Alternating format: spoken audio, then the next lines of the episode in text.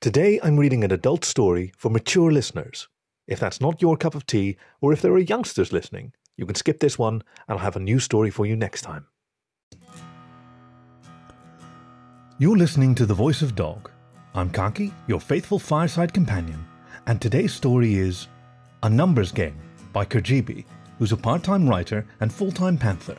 He's been writing furry work and explaining the difference between cheetahs and leopards since 2010. You can find more of his stories on kergiby.sofurry.com. Please enjoy A Numbers Game by Kergiby. Anne's short blue dress swayed when she walked into the cafe. She looked around the small cafe she spent most Saturday mornings with her friend. Her tail gave a wag, making it sway with her and showing off more of her tanned legs. The border collie brushed hair away from her face. Her eyes scanned over the cafe until she saw the group of her friends sitting in a different booth than their normal.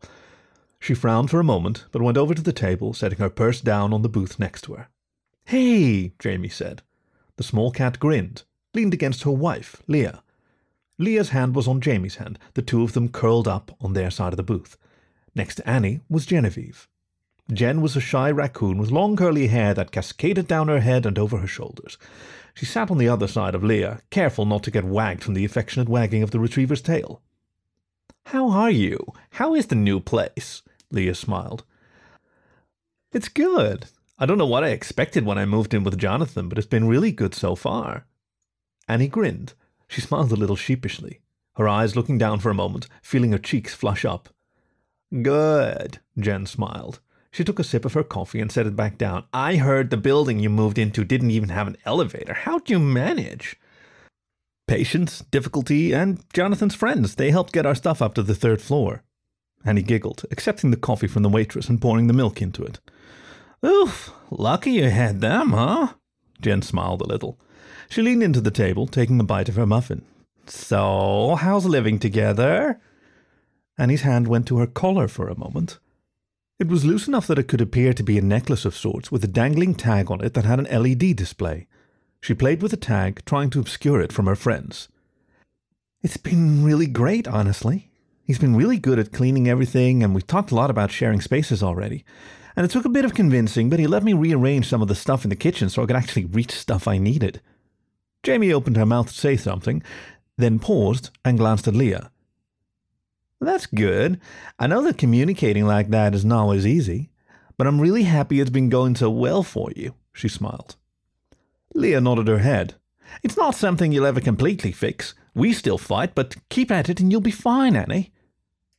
Jen was staring at Annie, her eyes narrowed in, staring hard at the loose tag from her collar. She cocked her head a little bit and pointed at it. What's the number at now? Uh, oh, Annie blushed, cheeks burning hot. Um, 358. Leah stared at her friend and glanced over to the other women. I'm sorry, uh, 358? Like 358? Annie's cheeks burned, ears falling somewhat at the response. Bullshit, Jen said. I mean, that thing has to be broken, right? No, no, it's, uh, it's correct. When I saw you a couple days ago, it was 3.30. Are you seriously telling me that you've had over two dozen... Oh, Jamie, Leah hissed. Quietly. Jamie frowned and continued, much quieter. You had over two dozen orgasms in two days? Annie looked straight into Jamie's eyes and cleared her throat. I had over 28 orgasms in two days. What the fuck? Jen said. The trio looked at the normally quiet raccoon girl, their eyes large in surprise. Yeah, I gotta call bullshit on that. There's no way you had that many. I mean, I lost track a little, but it was definitely in that ballpark, yeah. Annie was glancing around, trying to make sure that no one was really overhearing their conversation, her cheeks burning at the mere idea of talking about this in public. What did Jonathan do to you? Jamie said, staring at her friend somewhere between horror and admiration. Oh, you don't want to know, Annie said, shaking her head. No, Leah said. You set up a story. You've got to tell it now. Though the collie frowned at their insistence, she cleared her throat and leaned forward, her eyes clouded by her bangs. So it's basically all his job's fault. He was dealing with some real nonsense at work. He was coming home stressed all the time. His body was always tense, mind elsewhere. I was so sad by it, and I just wanted my boyfriend back because he was such a mess. So when we were curled up at night, I was rubbing his back and trying to massage him a little, just to help him feel better. I told him that I wanted to help him feel better more often. I just hated seeing him this way. So he started talking to me about something that he was wanting to ask for a few months now. Because apparently, the kinky wolf told me that what he really, really wanted to do was to grab me the moment he got home and take me, and I agreed that he could do precisely that. The finality of the sentence rang through the group. Leah frowned at her. That's it. And that's basically it. So he just comes home and what, fucks you until you come 28 times in a row? Come on, tell the rest of the story. Annie sighed and tucked her hair behind her ear. She didn't see what the big fuss was. What's the big deal in her number jumping up like that? So I'm sitting there at the stove just getting dinner ready. It's this big delicious pot of meat and noodles and veggies and stuff, and stop stalling, Jen said. Her ears wilted at the attention directed back at her.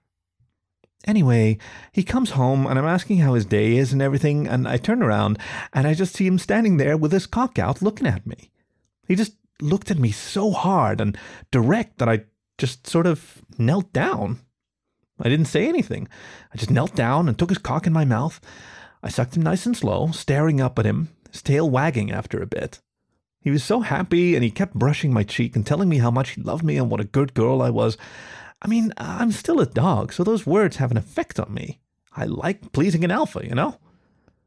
But after a little while, he just held me all the way down. And something about it, the force combined with the care and the way he smelled, was just too much. That was number one. Hands free? Leah asked. Yup, Annie said. Her cheeks were flushed, but she had resolved herself to tell the story truthfully, no matter how embarrassing it may be. So then what? Jen said, leaning forward. The raccoon's cheeks were burning hot, but she smiled at her friend, wanting to hear more. Well, he pulled me up, kissed me softly, and went to get changed. I was so confused. I went back to finishing dinner and had to clean up a bit. He pulled me into his lap when we were getting ready to eat, and he just held me, kissing over my back and neck. We were eating all curled up like that. It was really sweet and intimate. But then the bastard started to finger me. He was in my panties and running two fingers over my clit so slow I thought I was going to go crazy. But he kept it going while he ate like it was perfectly natural. So after a little bit of that, I came again and made a mess of his fingers. I was still gasping for breath when he made me clean his fingers off. We finished up with dinner and he put the dishes in the sink, saying he'd do it later. I got up to wash and he pinned me to the wall. I didn't know what was happening until my panties were down and his cock was forced inside me. I was gasping for him and he slowly fucked me into the wall, holding my hands back.